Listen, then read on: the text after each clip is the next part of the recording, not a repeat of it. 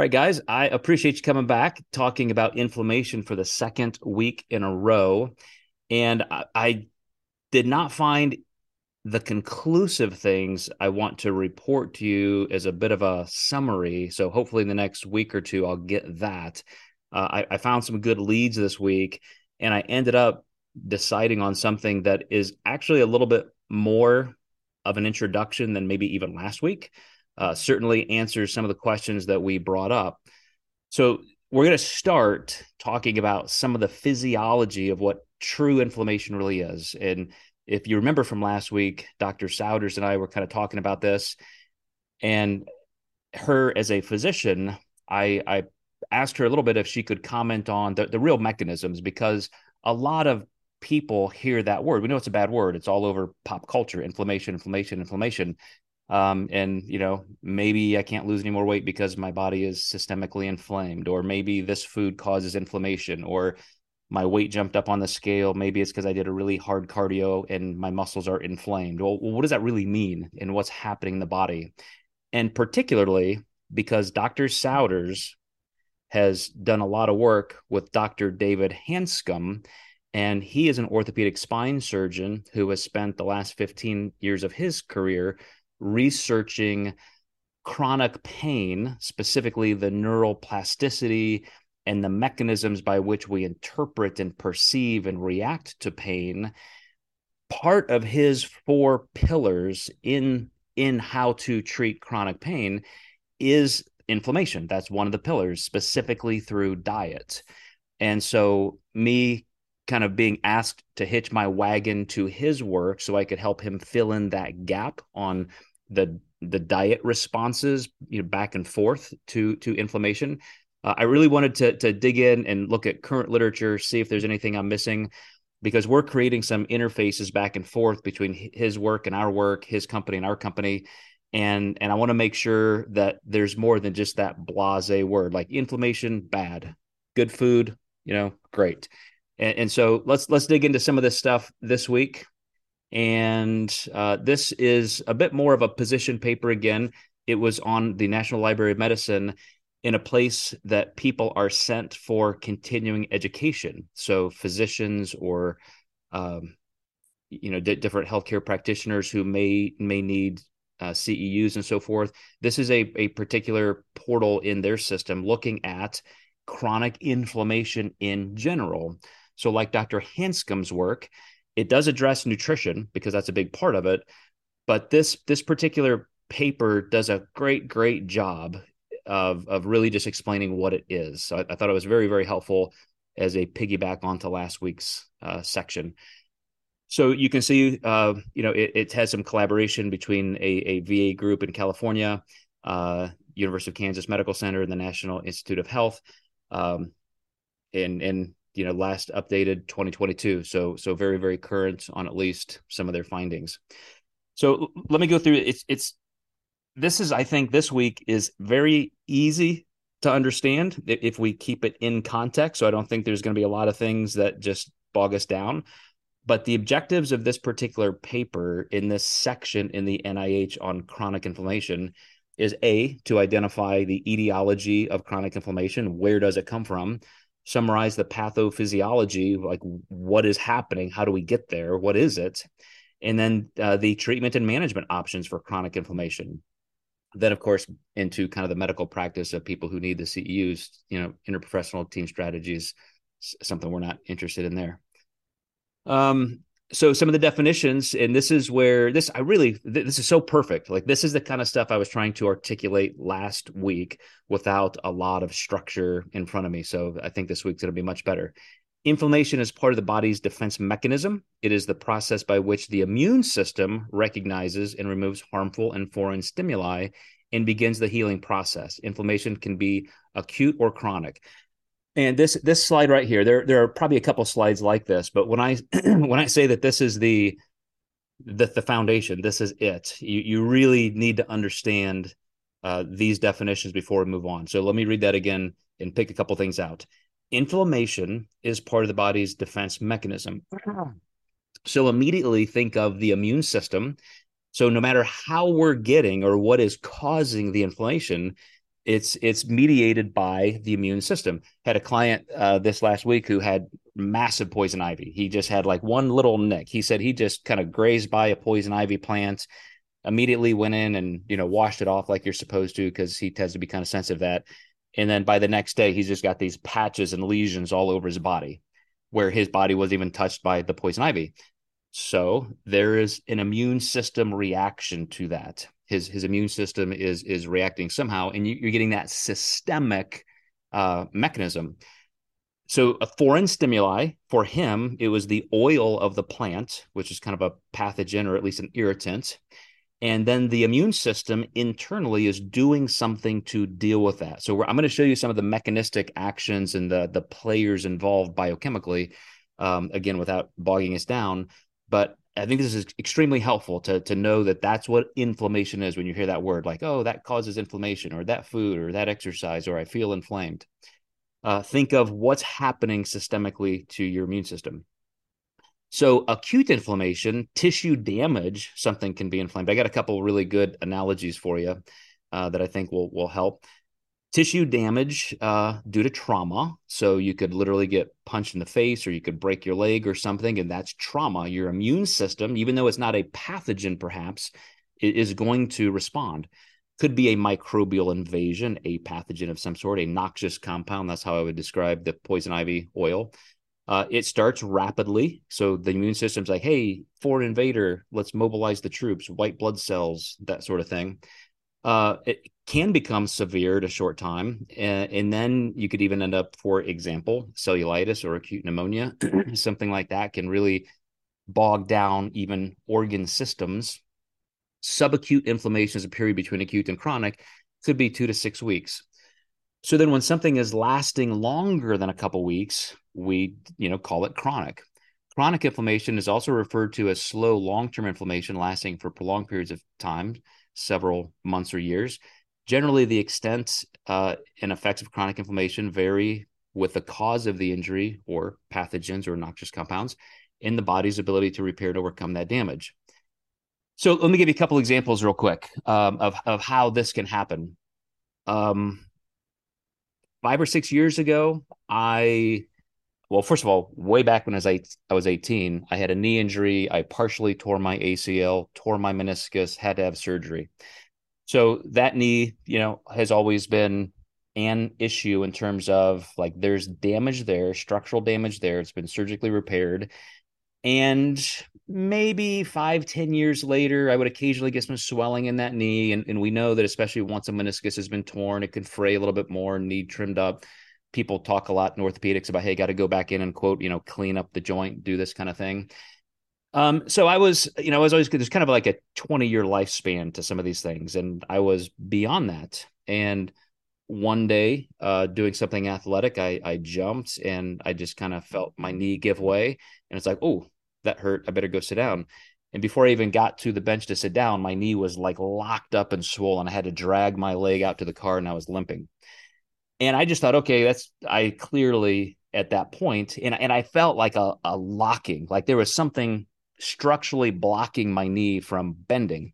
So I thought, okay, this is now clearly a bucket handle tear. I've really sliced that meniscus again. Another, you know, section of it is just completely lodged into the joint. And uh, in a in a bad sense, uh, I I was in between family doctors. My family doctor had had left town, just didn't have one. So to get a referral to an orthopedic doctor, I had to wait and get this new doctor online. So I, I literally had to wait three months to see a doctor, and uh, it just kept kind of swelling up. I had to buy one of those machines to circulate ice water through the joint through a, a sleeve, you know, compression sleeve. And I was walking around on crutches. Some days it'd be a little better, some days it would, you know. And I just kept thinking like it's just this meniscus. Pretty soon um, I noticed some like I, I thought completely, completely unrelated. My hands and my feet were going numb. I would wake up and my hands and feet are numb. And I'm like, okay, you know, I can see like carpal tunnel in one hand, but both and my feet. This is weird. Uh, I knew I had a herniated disc in my neck, so I th- I immediately thought, okay, gosh, maybe this is now centrally protruding enough, really into the spinal cord that I'm getting paresthesia in all four limbs talked to a neurosurgeon friend of mine, and he's like, "Yeah, that's what it is. You should go get that checked out." I'm like, okay, I'll put that on my list. I'm still waiting for my family doctor. One day I went to like run across the street, you know, beat a, a red light, and my legs just kind of were like jello. They just gave out. And I'm like, wow, that is weird. And I I could tell who like there this is something wrong. So anyway, I finally got in to see my family doctor and he's checking my reflexes because I'm talking to about my knee and my neck, and I've got this paresthesia in all four extremities. And he's getting zero reflex on my entire left side. And he just gets that look on his face. And he's like, um, hang on a second.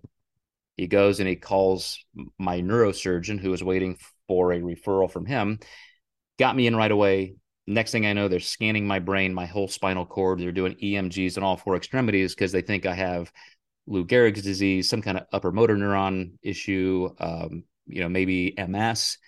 And the physiatrist who's doing the EMGs looks at it. He said, When did you have Guillain Barre? And I said, I've never had Guillain Barre. He said, Yeah, you did. And it was recent and it was a really bad case. And I and I started connecting the dots and I thought, okay, let me go back to this like when my legs just weren't functioning and I've got this paresthesia and um, I'm like, wow, like shit, I may be dying. Like I have MS or something like this, Lou Gehrig's disease, ALS.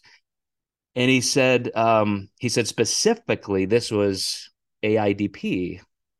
And he said that's when your your body's demyelinating the nerves and for something, you know, usually kind of, you know, autoimmune. And he was asking me some symptoms and all this. And, and then I recalled, I said, you know, hey, about a month ago, I had had a fever all week, just had a fever and I wasn't sick. And I would just be laying down and my respiration, it wasn't even my heart rate. Like I would just be my my diaphragm would just start going crazy. And one night, uh, I just kept passing out. Like my wife kept finding me unconscious. And he was like, and you didn't go to the doctor, didn't go to the hospital? And I said, well, you know, it was kind of it was a Friday night. It was right before Easter, and I was like, I wasn't going to go to the ER. It was literally Good Friday evening at like seven o'clock, and I'm like, there's no way I was going to go to an urgent care ER where there's just an an intern or resident that kind of thing. So I said it got better by Monday, and so I felt fine. He said, All right, first of all, you're an idiot because you almost died. You were in respiratory distress because the vagus nerve also demyelinates in this condition, and you were in congestive heart failure. and had your wife not kept finding you and waking you up, 20% of people die from this. All of that story, guys, to tell you that's how inflammation can go. Mm-hmm. Come to find out, this was all because of my knee.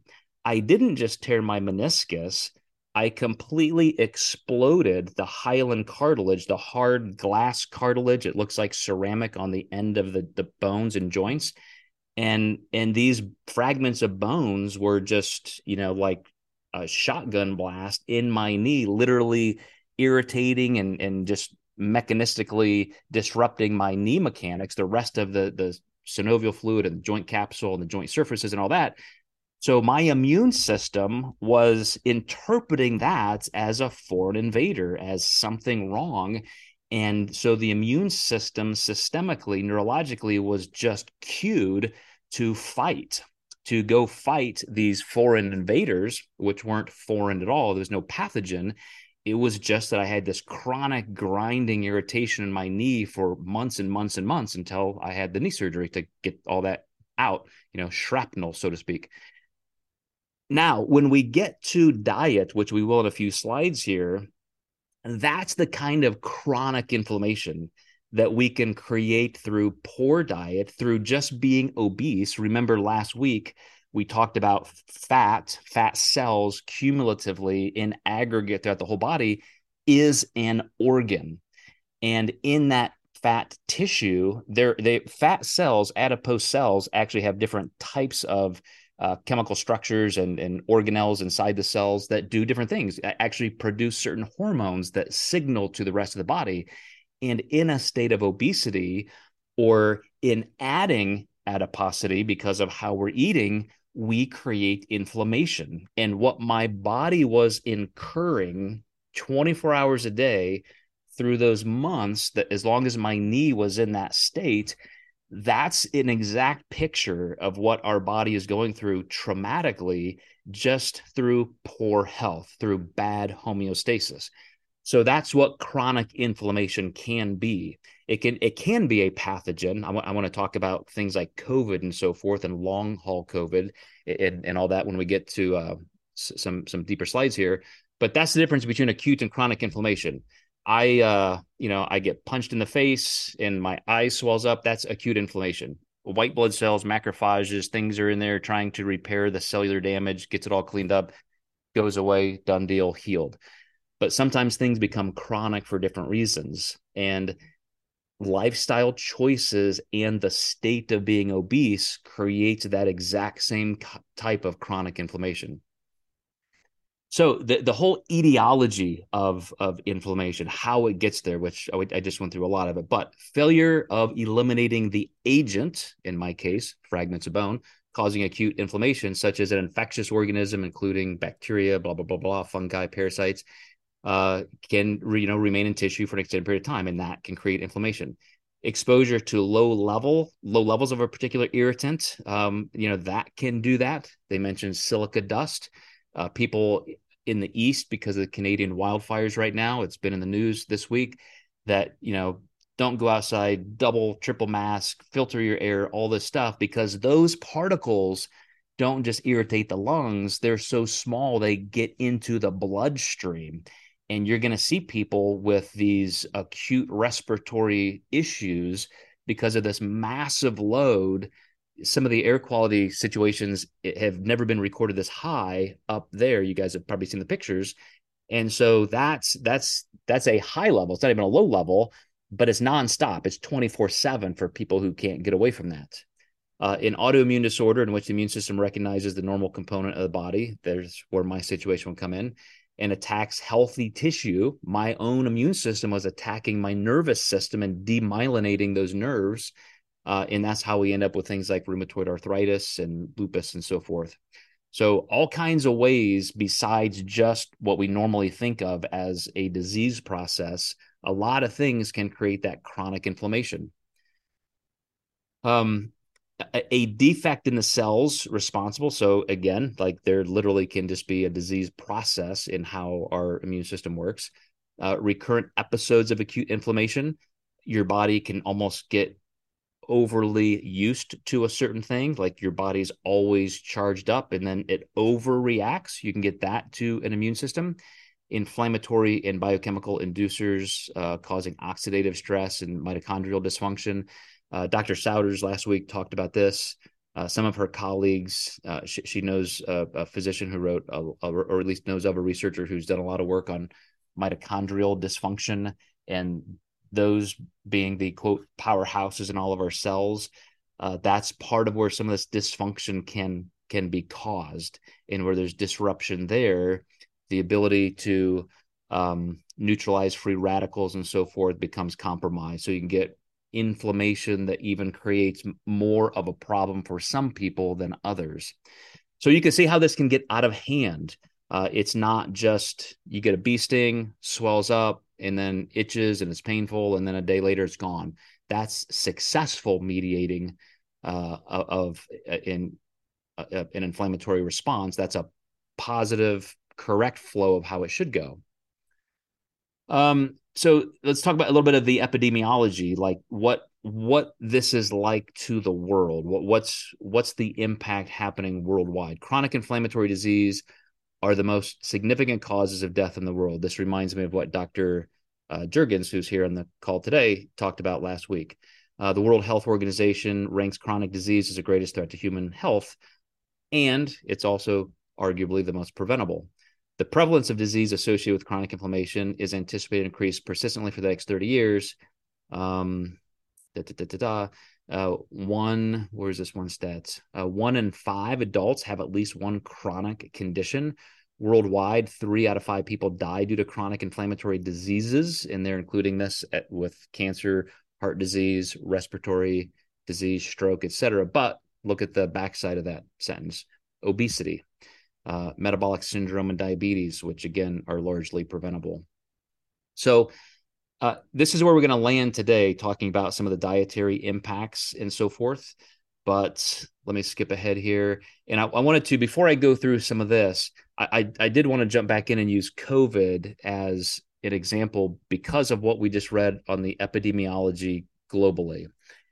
You may be familiar with the fact that out of the, I think, seven or eight million people so far who have died of COVID, we can now, in hindsight, look back and say that almost 90% of adults who died of COVID had, say it with me, comorbidities. That was in the news every single day. Uh, and of those almost 90%, I think it's 87 or 88%, every person in that category of that 87 or 87% who died of COVID, they were clinically obese.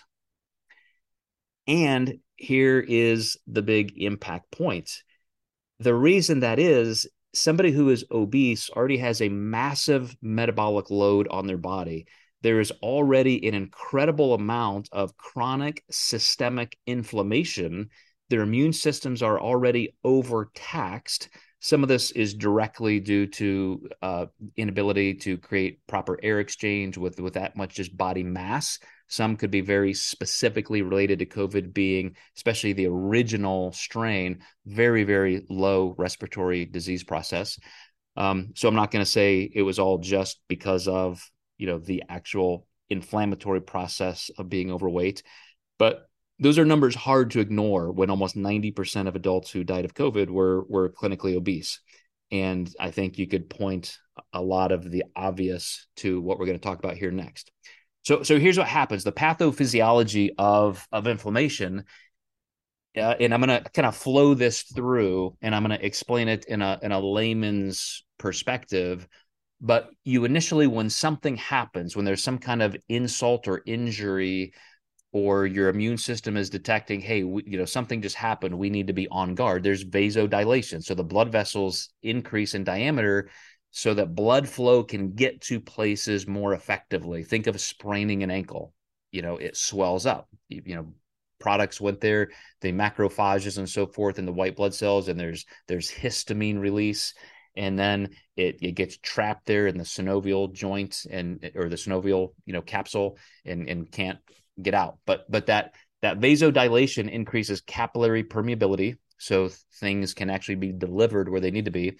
Neutrophil migration. Neutrophils are kind of the immediate white blood cell um, force, the, the quote army that is often metaphorically described with the, the immune system and white blood cells.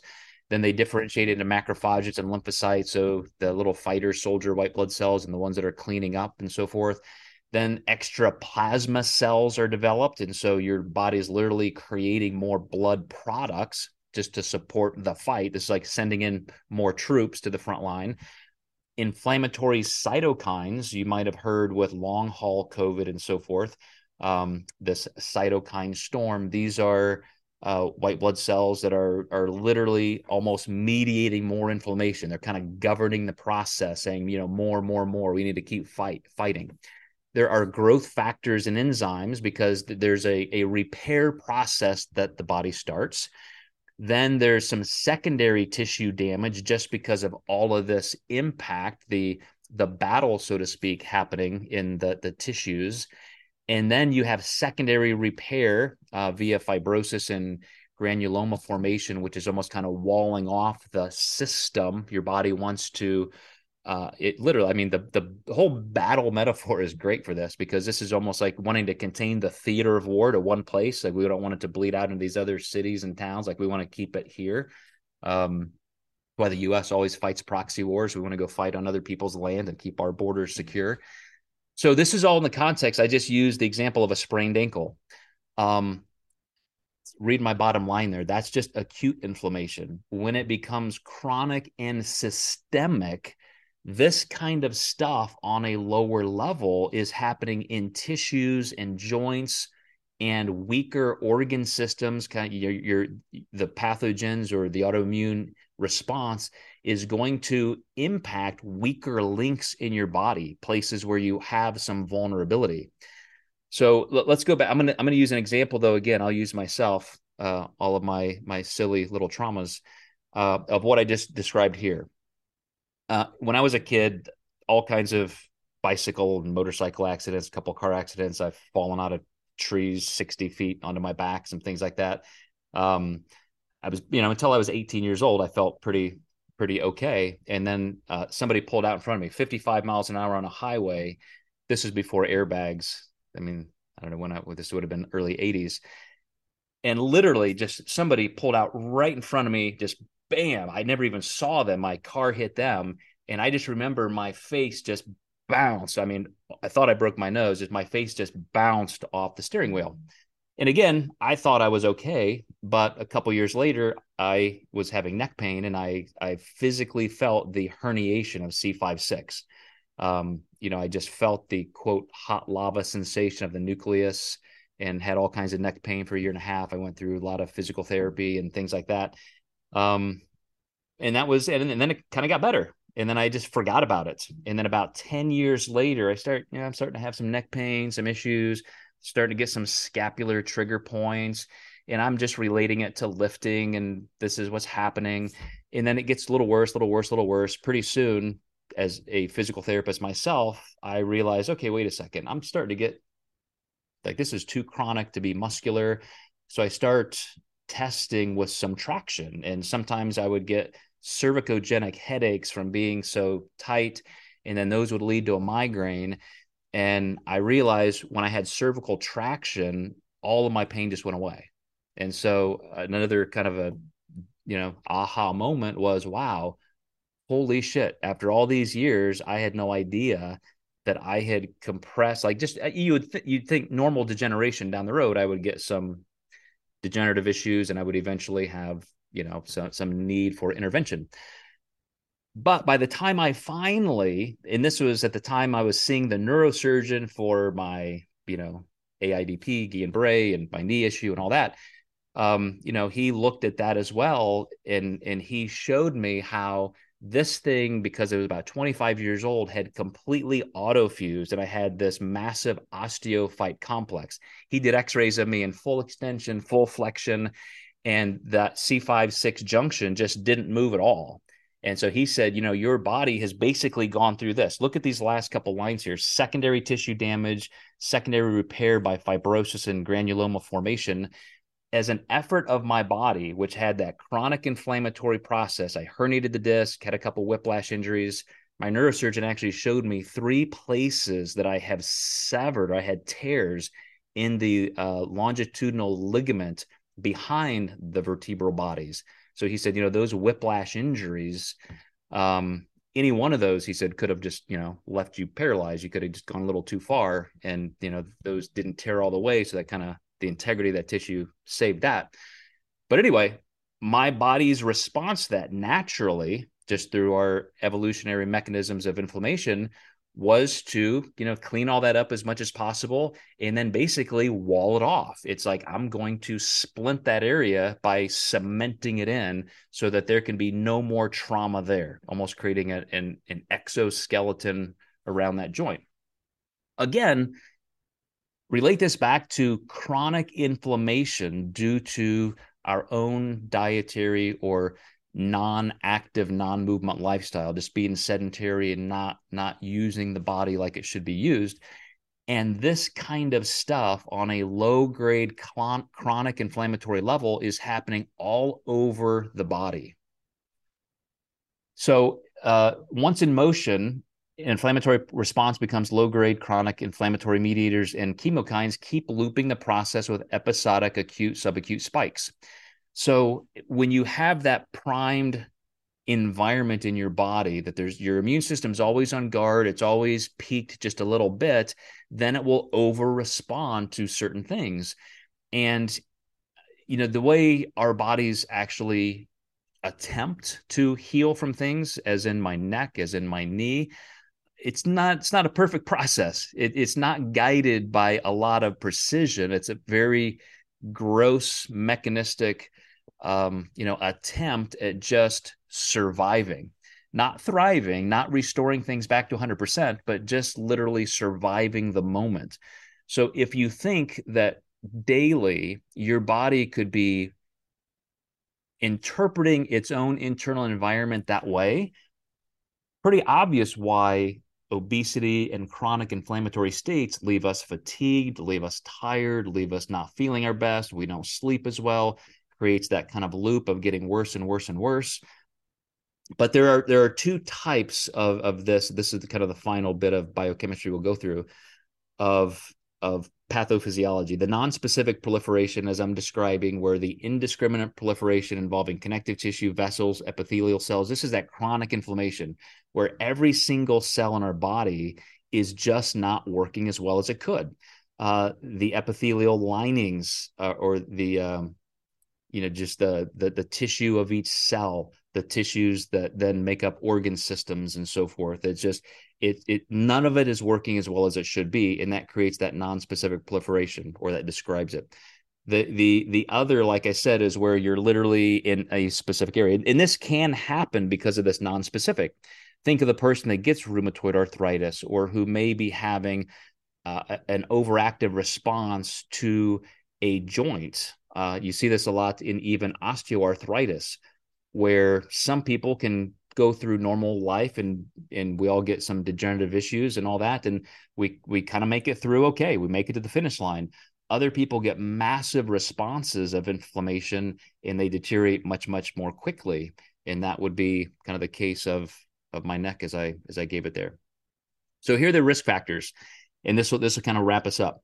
So age, of course, you know, things wear down. I, I was joking with a friend the other day, like, you know, with some injuries I've had, I'm like, well, I'm kind of a high mileage 54 and you're just you're not going to put 250,000 miles on a car without some dings and scratches and dents and so age is going to be a factor i uh, uh, capitalize here obesity and diet because that's of course our preeminent uh, interest here but smoking, low sex hormones, stress and sleep disorders, uh, stress and sleep have massive impact on chronic inflammation.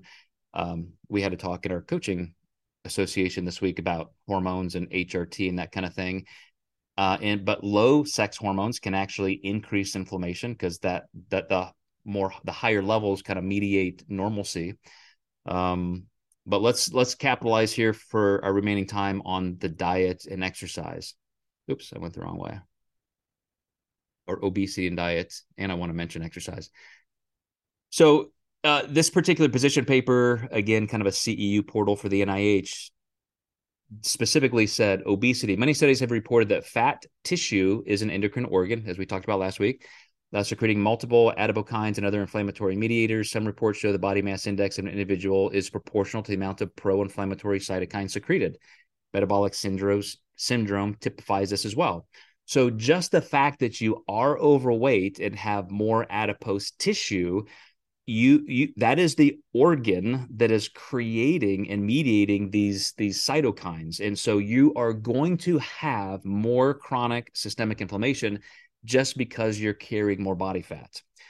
That's just a chronic state of being overweight.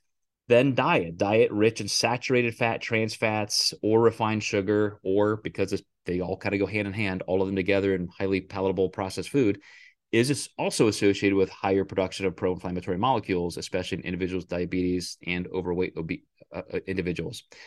So those two states, there's the just the chronic state of being overweight, and you may be kind of healthy. This is where you know i think it needs to be addressed the whole like healthy at any weight. You know you can be really really active and still be clinically obese and you're fine at that point. You know at least you're active you're good. No you're not um you're better than if you were that overweight and inactive but just because you have that extra body fat there is this stress so I, you know, I don't want to be mean, but it should be a position of everybody in health and medicine to say, okay, absolutely exercise, do everything you can, but we still have to get your body into a state where you are healthier for all these reasons. Uh, so again, total fat, including saturated and trans fat specifically, and refined sugar have been the the obvious indicators. And this is where like i said next week and we may be able to wrap up the series in one more week i really want to identify the research that shows the biggest players. And we may find out that they kind of act the same. You know, somebody can have a high trans fat diet, somebody can have a high sugar diet, somebody could have a combination of both. And there may be just no difference. It's just that the hypercaloric impact of all three may be the whole ball game. Or it may be that, you know, if you're going to err on one thing, maybe this is better than that. That's kind of question I want to answer next week. But let's let's look at the uh, I jokingly say the cure here, but obviously it's it's a treatment or an approach to try to mitigate, to try and reduce. This is not going to surprise anybody, but this really does kind of flow from uh, uh, an importance level of high to not so important. So a lower glycemic index, keeping sugar low, and again identical to that, keeping total fat, saturated, and trans fat low. Physical exercise, top three things right there just have a healthier whole food non-processed food diet as much as you can and exercise just move that includes just a, the assumption that you're you're keeping your body weight in, in, a healthier state then of course fruits and vegetables because of all the phytonutrients and the flavonoids and antioxidants that are there included in that mix maybe fiber some nuts beans lignans things like that again just all that whole plant-based um, environments of of you know micronutrition that you get. Then they even got very specific because there is some research that shows some of these things that you can supplement supplement can have impact. Uh, polyphenols, turmeric, fish oil, things like that. I, I recently just just just to try it uh, because I just I love to experiment. Uh, doing a little bit of study with the endocannabinoid part of pain reception in the body. Uh, I've I was always skeptical. I mean, CBD oil, CBD products have been around for a couple decades now, and I'm like, that stupid stuff can't work. Blah blah blah. Oh my gosh, it's unbelievable how much less pain medicine I have to take, and I I track mine. I have six years of daily use. I took a Tylenol this day, I took an Advil this day, I did this, I did that. I have six years of data because I want to be as objective as possible in managing my my neck pain and possible um, you know interventions. And as soon as i started taking cbd uh, consistently that went down about 75% my pain usage. And again that's something to look up on its own the endocannabinoid system specifically what that does in substance p and cerebral spinal fluid and so forth. But these things can have an impact.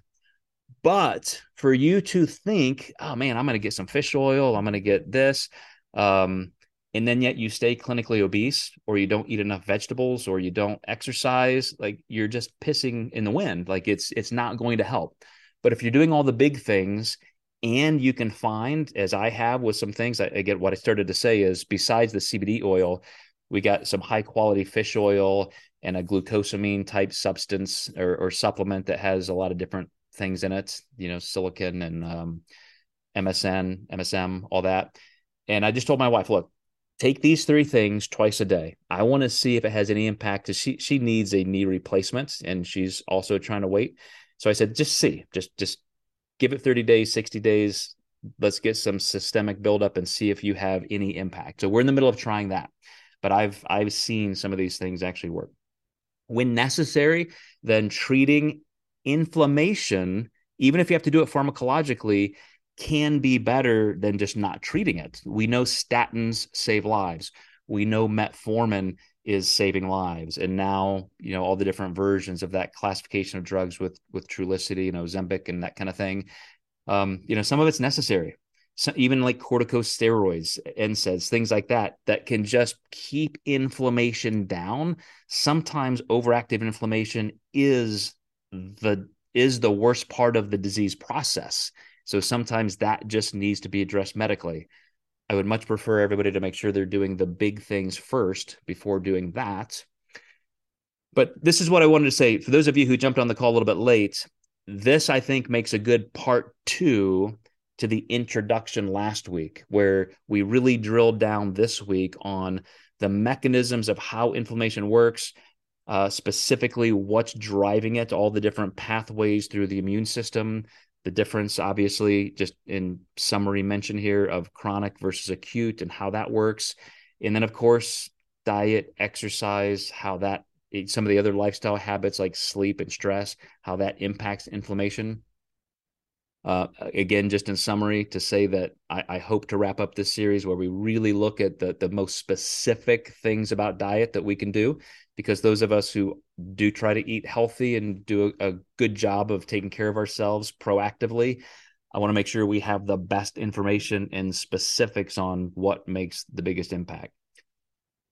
Let me stop the screen share so I can see all you lovely people and let you jump in here with some comments. We have uh, great people again, like uh, Amy and Don and Jen. I'm picking out a few here that at least are kind of in the medical field and may be able to shine a little light on this stuff. So go ahead, Amy. I have so many thoughts. Like this is so in my wheelhouse of like just my uh, passion for just healing and nutrition. But you know, when you think about like the human body, our 30 trillion cells, there's two things I think about, especially related to inflammation and that kind of inflammatory cascade that you can't really get around is what your building blocks are, you know, and I think that that's something that people don't really think about but also your toxic load overall. You know, I think when you look at that inflammation cascade, not a single component of that do you have to actively think about, but those are all like background apps. You know, all of those things are running in the background of your body, of your operating system. And so somebody who is already obese and then has any little insult, you think of all those things that pop up that have to be dealt with you know now anything else that comes along like all of these background apps are just running all the time dealing with this inflammation. So anything else happens and the system essentially can get very overloaded. And that's why you see things like with people who are morbidly obese will be taken down by like a soft tissue infection. You know they'll get some type of um, in a skin fold, you know, and that will kill this person because there's just so much else going on that eventually the system is at like critical fault. Like there's there's nothing left. Like you have no more ability to continue running programs to deal with this. I think digestion really falls into that too. You know, when you aren't processing things well, that's basically what you're feeding it. You know, so everything you're putting in your body that is not helpful to any of these processes or actually makes it harder for your body to do something. You know, eating really degenerated food sources and highly processed seed oils, like all of those things are preventing your body from building the best possible cells. And it's just making it needing to work harder on everything else it's doing. You know i think obesity is so complex but when you look at it from that standpoint like how much more can you really throw at yourself? But people don't think about food as that key component. They just think about the quantity and not the quality.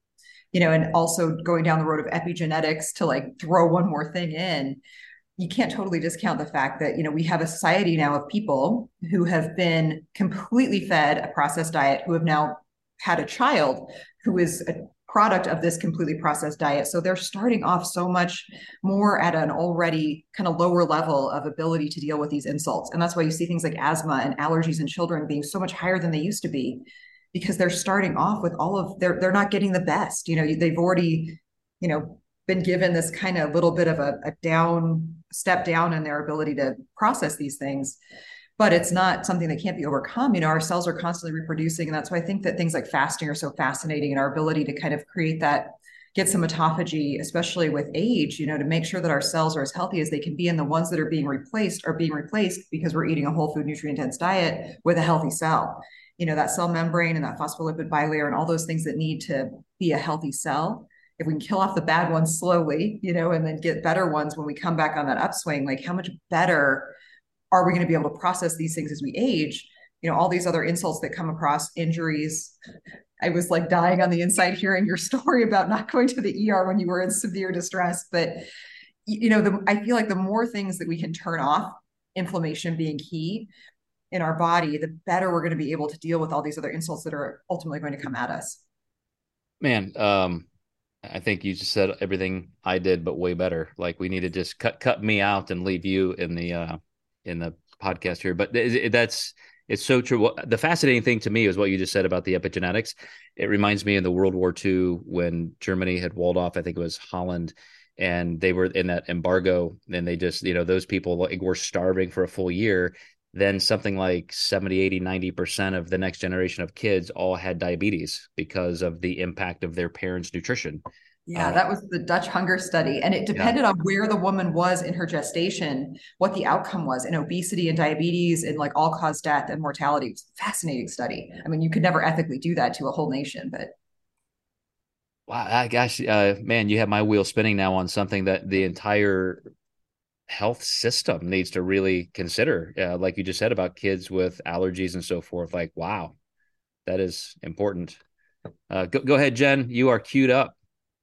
Oh, I just uh, I just put something in the in the chat. Okay, I am overscheduled. My right. computer battery is empty. My bladder is full, and I I have to tap out. I've, I've been up since three o'clock in the morning working, and and it's just it's not getting better. So um, yeah. Well, we'll uh, look we'll look forward to your thoughts maybe on on the next round. I think Amy said it pretty well, but yeah, I just I'm I wish I could, but this this this ain't the day that I can't I can't hang out anymore. I'm sorry. Well, well, thanks for the attempt. Sorry we ran over against your uh, capacity there. It's it's not your fault that somebody else's capacity is what it is. All right. Well, you have a great weekend, Jen. We'll see you next time. All right. Thanks, you guys, yeah. and I look forward to the next one. All right. Appreciate it. Don, what do you think? Are you jumping in? No, I'm good. I'm in the subway, so I'm good. okay, you are. Look at you. Are, are, you in like New York City? Uh, Jersey City. Going to New York City. Yeah, going to see Moulin Rouge um, on Broadway, and just Man. saw the Mike, Michael Jackson on Wednesday with my birthday, which was wow. the best show ever seen. Wow, phenomenal. Yeah, yeah, yeah. So I, I, used, I was I highly, used... I was highly inflamed. yeah, yeah. Uh, I used to go to New York almost every year, and I have not been in several years now, and I kind of miss it. I need to make a trip back out there. Ah, yeah, it's, it's getting better. The pandemic it was it was like a return to the '70s, but now it's it's getting better. Well, you uh, enjoy the rest of your your birthday celebration. Thank you. Good one. Good one, Joe. Looking forward to the next one. Okay, thanks, Don. Hey, Marguerite. Hey, um, I know you said that uh, you were going to do some more detailed um, prescriptions for the next um, next in the series.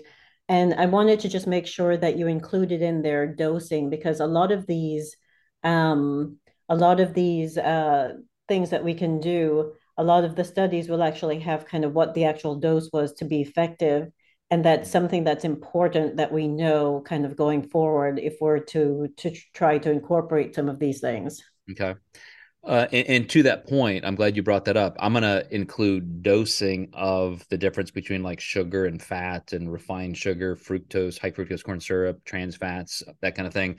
And, and I wanted to mention, I, I watched an entire presentation by a physician who is, I, I believe he's a neuroendocrinologist, and he's written a handful of very popular pop culture diet books that are all anti-sugar, like sugar is the devil, sugar is the enemy. We'd all be great if we just didn't eat sugar.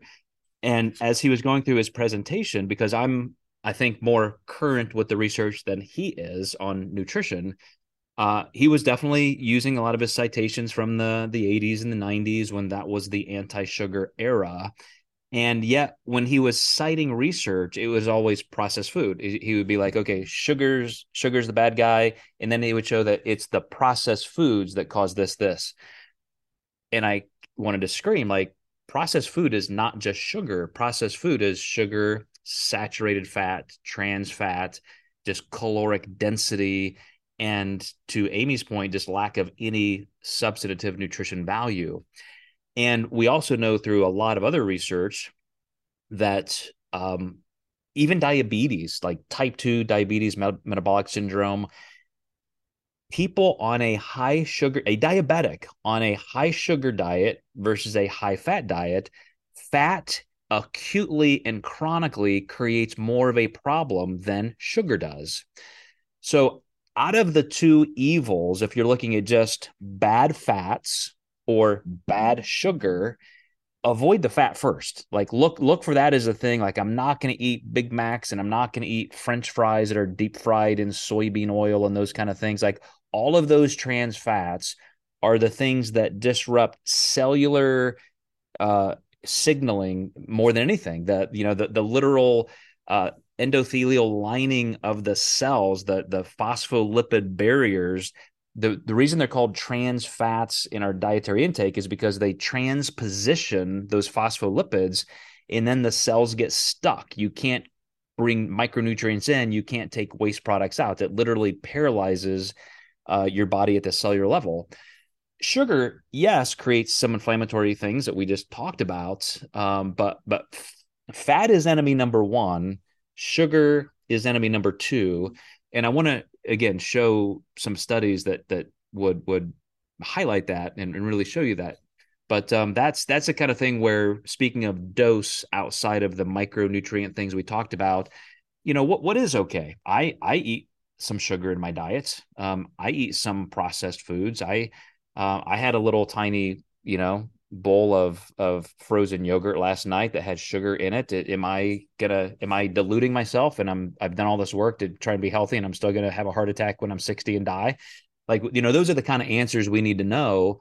Um, and and I think we do, but I wanna I wanna find the most current research and show us. So I'll I'll definitely try and highlight all of that stuff, even down to some of the micronutritional things we can do, Marguerite. Uh, Amy, were you jumping back in? Well, just to tell you that there was an interesting study several years ago, um, ER admits for patients with heart attack, and it was some crazy number, like 90%. The meal they had before they were admitted for a heart attack was fried food. Yeah. Or fast food. And it just shows how, like you said, the fat component of that. And I mean, we're talking rancid, denatured fat that is being used in fried food and processed food. It's not, I mean, to say it's toxic to the body, I feel like is an understatement. Like it truly is a toxic assault. Your body can't use it to make the phospholipid bilayer. It's not the right kind of fat. So like, what does it do with it? You know, it just, and then again, it starts that process over and over and over again. You're eating these denatured fats and then you're eating too much processed sugar. So you have these ages, you have these advanced glycated end products happening. You have depleted all of your antioxidants in your body, which is like the poly, you know, the polyphenols and also the um, green tea, all those things that could potentially help fight some of this free radical damage you know, and that it just builds and builds and builds. And I think that because people don't necessarily see it on a daily basis, they think it's not happening because they aren't thinking. You don't have to think about it. Like all this, your body just does it until it can't do it anymore, and then you are mm, Yep, great. Or a big bucket of fried chicken. right, right, right. And to Marguerite's point there about dose dependency too, like most people who are obese or are building. One of the things I failed to mention too that I wanted to point out in the, the PowerPoint was there, there is the state of being obese but then there is the adding like if you're actively gaining weight that's that's an extra almost supra physiological dose of of inflammation when you are actively anabolically adding body fat. Like if i this year gained 15 pounds of body fat over the course of that entire year that's just a like I said, an extra layer of supra physiological inflammation. It's not just the status of being obese, it's the active proliferation. Some of those growth factors you saw in that cascade, that cytokine cascade of inflammation, are really, really profound. Uh, Amanda, were you going to jump in with anything? Good to good to see you over there in Europe, hanging out. It's probably kind of late night or getting there. Kind. Yeah, getting there. Um, I was just going to kind of chime in. I don't know if it's completely 100% relatable, but you know how I've been having um, hip issues and I'm going through physical therapy right now. And um, they kind of explained to me that um, my gluteus medius, they want to strengthen that, right? Um, and they're saying that because those muscle fibers cross over my joints, that my hip is extremely tight. And if I don't fix this problem, that I'm going to be looking at like early um, hip arthritis, right? Hmm. So my my question is like, how come, you know, like I've been bodybuilding for almost no, almost four years now, and I I I feel like um, like banded squat walks and all of those things that would normally hit that area I've been doing those for years now, and I I feel like all the exercises that they have me doing, I've been doing for a really long time, and I'm just like, why is this happening when I feel like I'm a pretty healthy person? I eat uh, healthier than anybody I know, but yet I'm still having these issues. I don't know if that's kind of relatable to the topic, but it kind of seems so. It is definitely a strong parallel and as an orthopedic physical therapist, I can tell you it, it, infuriates me that a lot of times people in the medical profession, physicians, etc., uh, don't don't just treat it as the tissue insult that it is. And so, yes, by eating well and maybe you know if you went on a totally macrobiotic, anti-inflammatory based diet, you would feel less pain and, and you could even get discernible decreased inflammation doesn't mean that the problem's still not there and i'll tell you just a, a couple ideas. Uh, a lot of times people who train we know we're strong enough to do certain things and so we think well gosh i'm literally squatting 300 pounds. Obviously i'm working all my glutes. My glutes are sore. My glutes are strong. I like they're being worked. This one little exercise if a physical therapist said side lie kind of hook lie angle your foot this way and just lift your leg here and then the physical therapist with her pinky can just press it right down and you have no strength that shows that through all of the compound movements, your hip thrusting 600 pounds and deadlifting 300 pounds, you are the strong muscles are completely overtaking the movement. And some of those smaller muscles are just not even neurologically firing. They're just not. So you mm-hmm. have to really take the time to get yourself anatomically in these positions and go through the baby steps uh, of just exercising those muscles. Um, I'll give you an example. Like here with my own shoulder and pec rehab, you know, I'm up to doing some things I can, you know, I'm doing with my insult shoulder, my injured shoulder, I can row 60 pound dumbbell and that's, you know, feels okay. I'm re strengthening.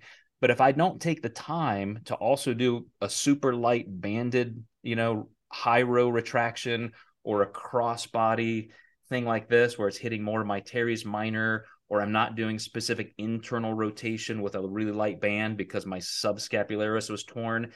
If I just think, well, you know, hey, I'm just I can do this row. That's really strong. That's that's going to hit all of that. No, it's not. It's just not. So that's what happens with a lot of people who are advanced lifters.